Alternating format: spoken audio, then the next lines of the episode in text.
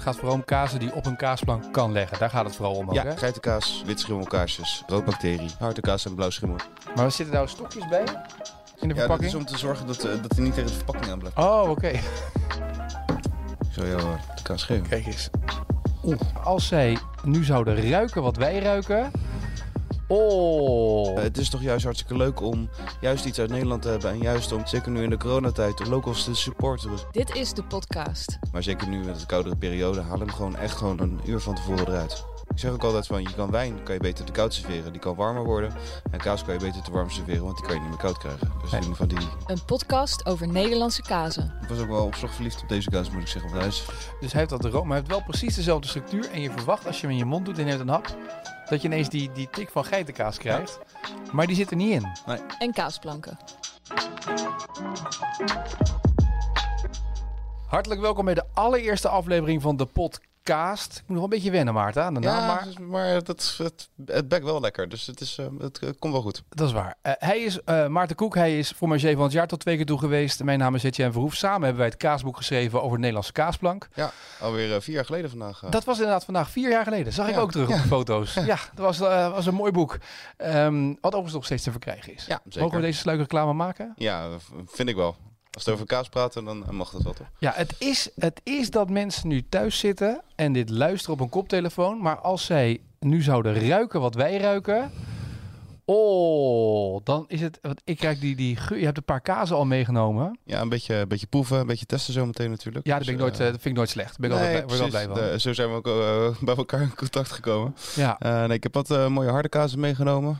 Ook wel wat uh, witschimmelkaarsjes. eh, hoofdzakelijk wel uit Nederland. Allemaal roommelks ook gemaakt.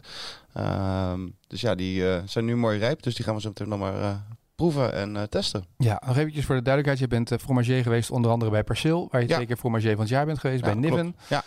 Tegenwoordig. Eh, werk ik bij eh Boy Kaasmakers eh, in uh, Sleefkerk. Eh, en heb ik een eigen bedrijf, kaasenkoek.nl. Ja, precies. Nou, ehm, wij gaan deze podcast maken en we gaan steeds per aflevering mensen meenemen in de kazen. De kaasplank, wat er Ja. mogelijk is. Elke week, elke vrijdag zal er een nieuwe aflevering online staan. Die zal steeds een thema hebben. En dat thema ligt er dan uit en nemen we je mee in de wereld wat er allemaal kan, wat allemaal moet, et cetera, et cetera. Ehm, en voor deze eerste aflevering hadden wij bedacht dat het misschien wel goed was om gewoon eens te beginnen met A, Nederlandse kazen. Want je zei het al, vier jaar geleden zijn wij op rondreis geweest door Nederland. Ja, klopt. Maar ondertussen is er alweer wat bijgekomen ten opzichte van toen. Ja, zeker. Er zijn eh, heel veel eh, Nederlandse kaasboeren eh, bijgekomen. Dat, dat is het leuke dat ik dat nu ook eh, dagelijks meewerk. Dat je dan toch op de hoogte blijft zeg maar, van de nieuwe ontwikkelingen in het op ge- kaasgebied. Dus daar, zit, daar zijn leuke wijzigingen in geweest. Ja, want wat hebben we, hoeveel is dat enorm gegroeid, het aantal makers van kaas? Nou, ik denk dat er zeker vijf, zes bedrijven wel bij zijn gekomen. Eh, maar die ook weer heel veel diversiteit in hun eh, types hebben. Dus we maken heel veel verschillende soorten. Ja. Eh, dus je kaasplan kan je wel uitbreiden denk ik met een stuk of twintig kazen. Ja, want we hebben het niet zozeer, we hebben het natuurlijk over harde kazen, maar het gaat vooral om kazen die op een kaasplank kan leggen. Daar gaat het vooral om ook, hè? Ja, ja in dus, deze eh, het, zijn, het zijn hoofdzakelijk eh, geitenkaas, witschimmelkaarsjes, eh roodbacterie. ehm, en harde is- kaas en een blauwschimmel. Harde kaas en blauwschimmel inderdaad. Ja. Ja. ja, blauwschimmel zijn er ook wel een paar nieuwe in eh, gekomen. Ik zeggen, eh, want ik heb nu de laatste pa- paar keer eh, die Fjorde onder andere eh Ja. geheten van Oudwijker. Klopt. Is een, en die hebben ook een roodbacterie volgens mij. Ja, Oudwijker is eh, bedacht in de wijk Oudwijk in de buurt van, eh, van Utrecht. Hij wordt in de Lopikkerwaard gemaakt. Ja. Eh, daar hebben ze dan de ruimte gekregen van de, van de plaatselijke boer. En daar maken ze tomkaasjes. Dus Tom de Savoie, dat is heel erg, heel erg bekend uit Frankrijk. Maar daar maken ze dan een Nederlandse variant op. Tom de Pietra en Toma de Signo. Ze maken twee roodbacteries. Dat is de Fiore en dus de Stella. Fiore lijkt, gaat een beetje tussen... Zit een beetje... eh, is een wat sterkere Taleggio. Zo omschrijf ik die altijd. En ehm, Stella is juist meer echt richting Münster. Dus intens, heftig, eh, sterk qua geur. Ruikt ook een beetje. Hè? Eh, ja, die Als je die in de koelkast legt eh, en je doet de eh, koelkast open, dan ja. ruikt de rest van je eten de komende drie ja, dat kan dagen je naar met een, pod- met een podcast kan je dat niet ruiken, maar Nee. eh, met, met dit eh, eh, wordt dat wel. In ieder geval wij zouden het kunnen ruiken, maar eh, de, de, de mensen inderdaad aan de andere kant niet. Maar Nou, ik moet zeggen, in coronatijd dat ik de kaas ruik, stemt me gerust, zeg maar. Hè? Want je weet, als, je- als je corona hebt, dan kan je niet meer ruiken en proeven schijnt. oh, oké, ja, dus klopt. ik ben blij dat ik de kaas er nog ruik, zeg Ja. maar. Dus dat, Nee, ze maken ook eh, twee blauwschimmelkaarsjes. Ze maken de Lazuli. eh, een beetje zachtere mild, eh, mild bla- of, blauwschimmel. En ze maken ook de Colosso. En dat Die heb ik op. Dat vind ik echt een waanzinnige blauwschimmel. Ja, en die is ook gemaakt van buffelmelk. Ja. En dat komt niet zo vaak voor. Zeker niet in Nederland. Ja, de mozzarella kent iedereen natuurlijk. Maar deze vind ik ook echt wel eh, zeer, eh, zeer lekker en eh, mooi smeuig. Maar ook wel weer echt dat pittige, scherpe karakter. En als mensen nu dat kaasboek van die Nederlandse kaasplank zouden aanschaffen en gaan lezen, zijn de kaasmakers die er daarin staan verder ontwikkeld, doorontwikkeld, beter geworden dan toen we ze vier jaar geleden, of vijf jaar geleden inmiddels al bezochten, proefden? Nou, wat, we- wat ik vooral het allerbelangrijkste vind, is dat ze heel constant zijn gebleven. En dat ze ook wel nieuwe kazen erbij maken. Ehm, zo, ik heb nu eh, bijvoorbeeld eh, het nieuwste kaasje van eh, Christine Wiffelaar heb ik bij me. Mhm. van Boerderij Keuning uit Zevenaar. Die maakt nu ook polken. En polken is een wat stevige structuur, maar wel heel romig en heel zacht van smaak. Rauwe geitenmelk. En dat doet zij wel heel leuk. Dat doet ze altijd met het Liemers trots. Liemer is in het Liemerse woord voor weidepaaltje. Geliefde jaagplek van het steeneltje is ook een fijne witflora kaas van eh eh, koemelk gemaakt. Eh, ze heeft ook alweer prijzen mee gewonnen. eh Cum Laude Award. Ja, ik ben, ik ben verliefd op haar kazen. Dus dat is... eh, eh, ja, alles wat zij maakt, het, eh, is eigenlijk altijd wel heel goed. En, dat is fijn om te horen. en heel erg lekker. Dus, het is, eh, ehm, dus ja, ze- dat soort dingetjes die worden wel nieuw gemaakt. Dus dat is fijn om, te, om mee te maken. Een stukje geschiedschrijving aan de voorkant. Ehm, Nederlandse kaas gaat dus goed mee. We hebben genoeg Nederlandse kazen inmiddels die je op Ja. een kaasplank kan neerleggen. Ja, Wat zeker. mij wel altijd opvalt is dat het ontzettend moeilijk is om die Nederlandse kaas te krijgen. De gemiddelde kaasboer heeft die kazen niet. Die haalt vaak de buitenlandse kazen, bestelt hij. Er is maar een klein aantal plekken waar je dat echt allemaal voorradig hebt. Waarom? Je zit nu in de handel, Ehm, dus je kan nu de ik antwoord zit, ik, zit, ik zit nu in de handel inderdaad. Ja, dat klopt. Ehm, ja, het ligt aan, aan de insteek denk ik ook van eh, de ondernemer. eh, wat hij wil eh, uitstralen. Ehm, eh, bij Boy Kaasmakers willen we juist alleen maar Nederlandse en Belgische kaas. Of in ieder geval zoveel mogelijk. Tuurlijk, je hebt wel wat uit Frankrijk en wel wat uit Italië en uit Spanje. Maar wel echt daarop op, op gefocust. Ehm, Bourgondisch Lifestyle heeft dat ook. Jok Mok heeft dat ook in Eindhoven. Dat is Ja. ook iemand die heel erg zit op die Nederlandse kazen. Die heeft ook alles Ja. geproefd. Ja, maar ja, de eh, misschien de grotere kaasketens dat die daar wat minder mee hebben. Maar dat durf ik niet te zeggen wat, wat hun, eh, hun visie daarop Want er is. is genoeg. maar. Ja, ik zou ook denken van eh, het is toch juist hartstikke leuk om juist iets uit Nederland te hebben. En juist om je, eh, zeker nu in de coronatijd, om, eh, om je locals te supporteren, zeg maar. En ja, dan vind ik het zonde als je dat dan uit Frankrijk gaat halen. Of, en mensen willen ook nieuwe dingen ervaren en beleven. Ja. Dat merk ik ook altijd wel. Het is ook als ik in de winkel sta, als ik dan zeg van ja, maar dit komt uit Nederland. Dus echt waar? Komt het uit Nederland? Het is helemaal niet bekend bij ze. En dan gaan ze het proeven en dan komen ze een week later terug en dan zeggen van ja, zo fantastisch, doe mij die maar weer. Dan denk ik ja, zo makkelijk. Je moet het gewoon, eh, je moet het ook proberen te verkopen en ook durven te verkopen. En ook gewoon eens gewoon een maand gaan, of, of gewoon een paar maanden proberen eh, met het Nederlands assortiment. Ja. En dan ga je eh, je onderscheidend maken.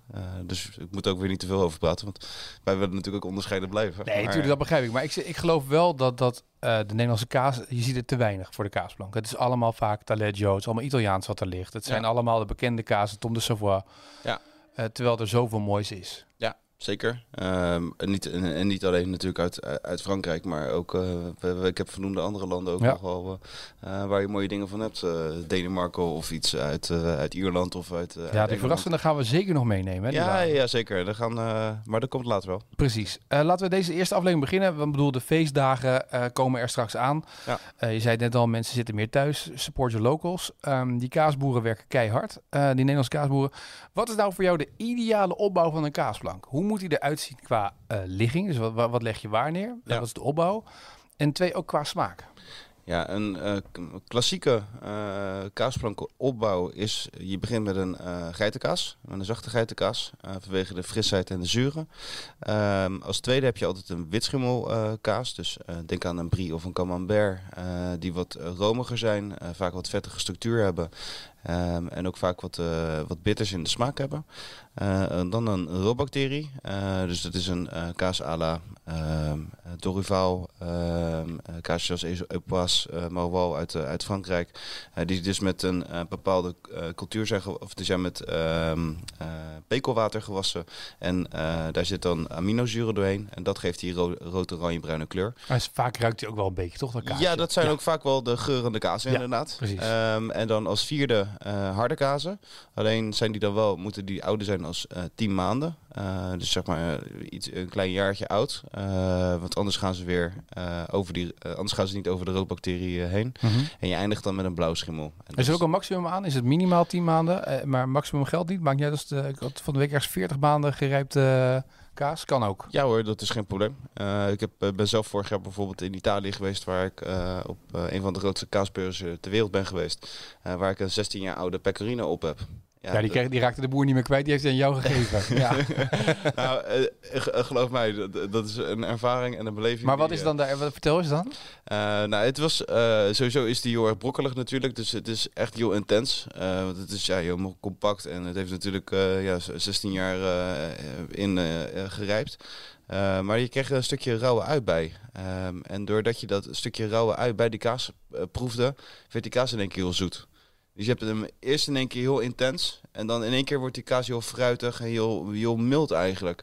Dus het was een, ja, eh, echt een, eh, eh, heel gek voor je hoofd is dat is echt een mindfuck om dat te hebben dan. En dat je denkt van, "Hey, dit klopt niet, dit klopt niet, dit kan niet. Maar, nee, ja, want die is, intense smaak van die pecorino is natuurlijk dat die heel heftig is. En dan Ja. komt ineens, doordat je dus de afloop dan die ui eet, wordt hij dus anders. Ja, nou ja, de- ik had hem gewoon eerst losgeproefd en Ja. daarna de combinatie, zeg maar. En die combinatie, die wordt die kaas in één keer heel fruitig en heel zacht. Die- Dus dat- ja, dat is heel apart. Ja. Dat, eh, dat, eh, dus de, de leeftijd, eh, of qua oudheid, dat maakt niet uit. Nee. Ik heb daar ook tien jaar oude geitenkaartjes geproefd uit grotten. En ja, dat zijn wel mooie plekken om, eh, om naartoe te gaan. Dat begrijp ik. En laatst is de blauwschimmel dan natuurlijk altijd, ja, hè? Omdat dat vaak de eh, sterkste smaken zijn. Ja. Alleen is het wel zo dat als je, eh, als je dit als leidraad gebruikt, is, dat, is dat perfect. Maar het kan natuurlijk zijn dat, je, ehm, eh, dat de kaas soms wat milder zijn als dat je dat van tevoren bedenkt. De blauwschimmel kan bijvoorbeeld milder zijn, bedoel je? Ja, als, als je een hele, zoals ik nou zeg, van nou, een 16, 16 jaar oude pecorino, die ga je niet op de vierde plek leggen, die leg je dan juist op de laatste plek. En dan Ja. gaat je blauwschimmel schuift dan weer een plekje naar voren. Dus het belangrijkste is eigenlijk ook als je een kaasplank gaat, gaat samenstellen, is dat je hem altijd weer, eh, dat je hem eerst proeft.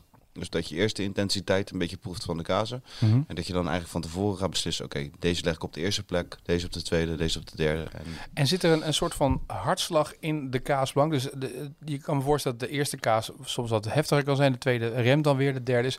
Of moet het opbouwend zijn in één stijgende lijn, een hockeystick, dat het uiteindelijk eindigt in een enorme Ja, intensiteit? je moet, eh, ik- mijn persoonlijke voorkeur gaat altijd uit naar je begint mild en je eindigt, of je, je begint met de, de, eh, de minste heftige smaak Ja. en je eindigt met de heftigste smaak. dus je gaat, bouwt- mensen, je bouwt hem je, gaat, scha- je gaat hem inderdaad echt als een, eh, eh, gewoon heel rustig naar boven, zeg maar, als Ja. een stijgende lijn. Want ik zie soms ook wel eens dat de eerste kaas best wel al aanwezig is, dat de tweede dan vaak wat milder is. En dat ze pas daarna bij die roodbacteriën weer omhoog gaan in smaak en in intensiteit. Ja, ja dat, is, dat is de keuze van, de van de fromager eh, die, eh, die dat doet. Eh, ik ben altijd zelf geweest van, eh, ik vind een opbouw, eh, je hebt een, ehm, hoe mijn visie hier altijd is geweest, is je hebt een opbouw in je menu, Mhm. eh, in het restaurant waar je werkt. Eh, of, of je hebt een aantal gerechten waar, je- waar die je serveert. En daarna wil je eigenlijk een soort van, als je dan een kaas neemt, moet het een soort van toevoeging op het menu zijn. Dus het moet dan, als jij een hele lichte keukenstijl hebt, dan moet je geen hele heftige kaassmaken gaan doen. Nee. Want dan hou je eigenlijk ook, eh, het hele diner hou je er eigenlijk ook weer weg. Eh, en dat is, het moet een toevoeging zijn. Het moet geen overheersing zijn. Ja, ik hoor ook wel vaak mensen zeggen, ja, maar ik vind zo'n kaasplank na afloop van het eten, dan heb je gang drie gehad, of vier, ligt een beetje aan, of soms zes. Ja, Eh, en dan zit natuurlijk, je hebt, zeggen ze vaak dat er zo'n tussengerechtje tussen het hoofdgerecht en het dessert moet zitten, wat dan luchtig is, wat nog, maar de kaas is dat natuurlijk bijna niet. Kaas is natuurlijk, bam, dat, dat, zit er. ja maar, maar dan, dan is het juist eh, de hand van de fromager die dan kan laten zien van nee, maar je kan ook een kaasblok maken die heel erg lekker is, heel divers is, mooi is, maar toch ook wel weer zorgt voor een ja, soort van rustmomentje even voordat je naar het, naar het zoete desserts, dessert of desserts gaat. Ligt aan hoeveel gang je natuurlijk Ja. Ehm, en juist een blauwschimmel zorgt ook voor dat de ehm, eh, stoelgang weer een beetje op gang komt. Dus dat je eigenlijk weer een soort... Oh, je even snel naar de wc kan en dat er weer ruimte nou ja, het, ja het, klinkt, het klinkt gek, maar ja, het, je- daardoor maak je eigenlijk weer een soort van... Je, je maag komt wat meer tot rust. Mhm. Eh, en daardoor ehm, eh, heb je eigenlijk weer ruimte om weer iets nieuws te gaan proeven en weer te gaan eten. En een goed glas, glas sherry of mooie witte wijn of rode wijn erbij is altijd prima natuurlijk. Ja, dat begrijp ik. Ehm, ben je iemand van de heftige smaak op een kaasplank of ben je iemand van de voorzichtigheid? Nou, ik ben meer eh, uitdagend zonder te overheersend te worden. Oeh, leg dat eens uit. Ehm, nou, ik probeer nooit eh, het standaard te doen. Eh, Mhm. dus bij mij zou je niet zo snel een eh Gorgonzola of een eh Telletjo vinden. Eh, niet meer in ieder geval. In het begin deed je dat, doe je dat natuurlijk wel. Maar op een gegeven moment ga je... Ja, ik eh, ben 16 jaar voor ja, dan eh, begin, je, begin je met de klassiekers. Ja. En je gaat daarna je soort van je eigen signatuur eh, ontwikkelen. Ehm, dus ik probeer altijd wel weer eh, net even iets anders te zoeken. Eh, dus als ik een, eh, twee Spaanse kazen vind, de Cabrales en Baldion bijvoorbeeld, dan zou ik eerder voor een Baldion kiezen. Omdat dan die wat minder bekend is. Terwijl ze heel erg veel op elkaar lijken, heel veel overeenkomsten met elkaar hebben. Maar juist dan, de Cabrales kent bijna iedereen wel. En dat is ook echt heel heftig. Ja. En zo'n Baldion, dat is net even ietsje milder. Is ook van gepasteuriseerde melk gemaakt. Dus dat geeft dan net even een iets andere beleving. Ehm, als ik dan kies voor eh à la Gorgonzola, zou ik eerder naar een Cashew Blue uit Ierland gaan. Die ook weer heel veel smaakovereenkomsten heeft, maar dan uit Ierland komt. Ja, Eh, Net en- even wat anders. Ja. eh, en dat ja, probeer ik eigenlijk ook altijd wel, eh, ook in de combinaties die ik maak, maar ook juist met zo'n met zo'n kaasplank. En hoe vaak kom jij nou in restaurants een Nederlandse kaasplank tegen? Ehm, het wordt wel steeds meer. Eh, ook omdat ik er zelf eh, daarvoor zorg eh, dat ik in de restaurants die wij beleveren veel meer Nederlandse kazen hebben. Ehm, dus het, het wordt wel steeds meer. Ik zie wel zeker een stijgende lijn. Ik weet, ik weet niet of dat, waar dat mee te maken heeft. Maar ik denk ja, ook wel gewoon door de kennis die steeds meer wordt gedeeld. Ook door, de, nou, door wat je net zei, van, door een jokmok die dan in Eindhoven zit. Begon die lifestyle leeft het hele land. Wij zelf leveren in Rotterdam en omgeving. Dus het wordt, ja, de vlekjes worden daar wel steeds groter in, zeg maar. Ja. En ik merk ook wel in het oosten van het land daar ook wel wat meer eh, aandacht aan wordt besteed. En ook wel scholengemeenschappen die ook wel weer eh, kaas eh, steeds serieuzer nemen. Opleidingen bedoel je? Ja, de Oh, opleidingsinstituten. ja. Ja, zo ben ik twee keer gevraagd al door ehm, eh, eh, een school in Doetinchem om daar workshops te geven over de kaas, maar dan uit, eh, uit, uit die kant, zeg maar. Ehm, dus eigenlijk echt uit de achterhoek. Ja, en dat is dan leuker natuurlijk, voor die, ook voor die, eh, voor die jonge mensen, om dan dus juist hun eigen kaas te gebruiken. Ja. En ook eens te laten zien van, joh, er is meer dan alleen maar eh, dat gedeelte van of alleen maar Frankrijk. Er is juist veel en veel meer te vinden. ja. Dus het, het komt. wat is het voor het laatst dat je echt een kaasplank hebt gegeten dat je dacht, zo, die is goed zeg? Ik moet zeggen dat ik al een tijdje eh, geen kaasplank meer in een restaurant heb gegeten. Oh, nou, dat is natuurlijk door corona is het niet heel makkelijk om een restaurant Eh, überhaupt in nee, te gaan. Nee, dus dat is ehm, alweer een tijdje geleden. Dat ik dat Maar doe je het ook bewust niet? Of Ehm, omdat je dan denkt, nou, dit is te, te vlak of te saai? Nee, ja, de, de laatste paar keren dat ik het heb gedaan, was ik een beetje eh, ja, teleurgesteld eigenlijk in de, in, de, in de keuze of in de opbouw. Mhm. Ehm, dus dan word je op een gegeven moment word je wat, ja. En ik ben er ook dagelijks mee bezig. Dus ja. Ja, je hoeft niet elke dag kaas. Kijk, ik ben er niet elke dag mee bezig. Dus als ik uit eten ga, neem ik een kaasplank. Ja, nou ja, ik eet wel iedere dag kaas, maar eh, Ja. ik eet ook wel twee kilo kaas per week, denk ik. Maar eh, dat zou je me niet aanzien, maar dat is wel zo. Ja. Ehm, dus ja, dat is, ja, vind ik lastig om daar, om, de, om daar echt goed een orde over te vellen. Of om daar iets over te zeggen. Wat zijn de grootst gemaakte fouten bij een kaasplank? Mag ik eentje noemen? Dat die te koud wordt geserveerd. Ja, Ik zeker. vind het zeg maar onbegrijpelijk dat als je dan een kaasplank hebt, dat je hem niet van tevoren uit de koeling haalt en dat je hem even op temperatuur laat komen. Ja, dat, dat is ook een gedeelte eh, kennis eh, die ook een eh, leverancier moet, moet vertellen natuurlijk naar, naar de ondernemer of naar de, naar de fromager toe. Ehm, ik doe dat eigenlijk altijd, ik zeg het zelfs ook tegen de klanten in de winkel, van joh, haal de kaas gewoon een half uur tot een uur van tevoren eruit. Soms zeg ik een half uur, omdat het dan midden zomer is. Ja, dan, Ja. Hoef, je, dan hoef je hem niet zo, zo lang te doen. Maar zeker nu met de koudere periode, haal hem gewoon echt gewoon een uur van tevoren eruit. Ik zeg ook altijd van, je kan wijn kan je beter te koud serveren, die kan warmer worden. En kaas kan je beter te warm serveren, want die kan je niet meer koud krijgen. Dus Nee. in ieder geval die, eh, die moet gewoon die rijpheid hebben of die, die eh, temperatuur hebben. Want dan komt de smaak het beste dan naar boven. Ik hoop dat, dat mensen het ook de, luisteren, dat ze dat op doen. Want ik heb nu echt een paar keer gehad op één plek dat we steeds daar ergens waren. Ik zei, haal die kaas er nou uit. Ik heb het smiddags al doorgegeven, kaasblank. En nog gebeurt het niet. Ja. Ja, dat is, ja, dat is echt jammer. Want Ja. het is gewoon een, eh, het is ook een beleving. Hè? Eh, al het, alles wat tegenwoordig wat je, wat je aan het eten bent of aan het maken bent, moet een beleving zijn. Ja, dan hoort de kaasplank moet ook een beleving zijn. Ja. Dus dan moet de temperatuur moet goed zijn, de opbouw moet goed zijn. Er moeten leuke dingetjes bij geserveerd worden. Eh, je moet iets lekkers bij kunnen drinken. Eh, of het nou met alcohol is of zonder alcohol, dat maakt niet uit. Maar je moet, ja, probeer echt daar een moment van te maken. Ja, eh, dus één is eh, koude kaas er weer op een kaasblank. Wat zijn nog meer veelgemaakte fouten? Ja, slechte opbouw, maar daar hebben we het al Ja. net al eh, over gehad. Het kan niet meer Eh, misgaan nu. Want we hebben nu de afgelopen 19 minuten hebben mensen geluisterd. Ja, nee, moet ik, zijn, ik dus- mag, dat, ik Ja. mag te hopen dat het eh, inmiddels wel goed gaat. Ja. Ehm, garnituren erbij serveren die eh, totaal niet kloppen.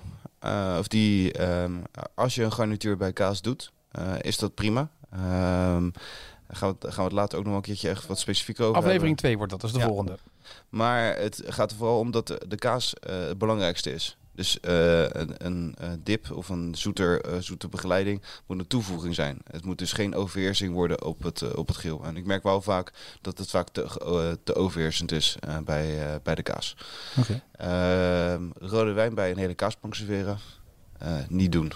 Nee? Eh, nee. Oh. Rode wijn heeft eh, tannine, heeft weinig zuren. En een kaas, moet, eh, een kaas heeft iets nodig met een drank wat zuur heeft.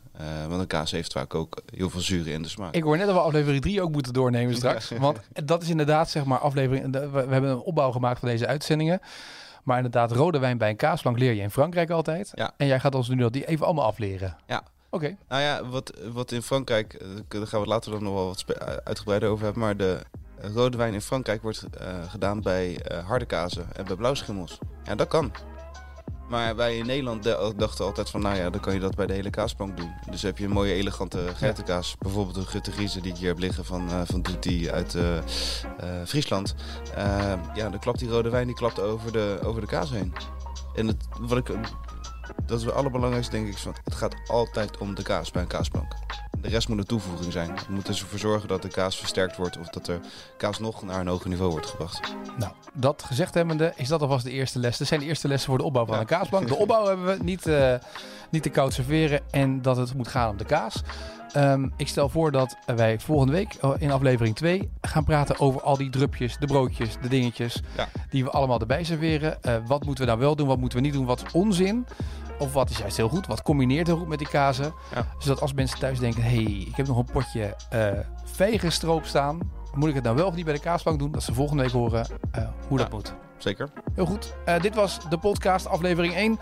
Wij zijn er volgende week weer. Graag tot dan. Tot dan.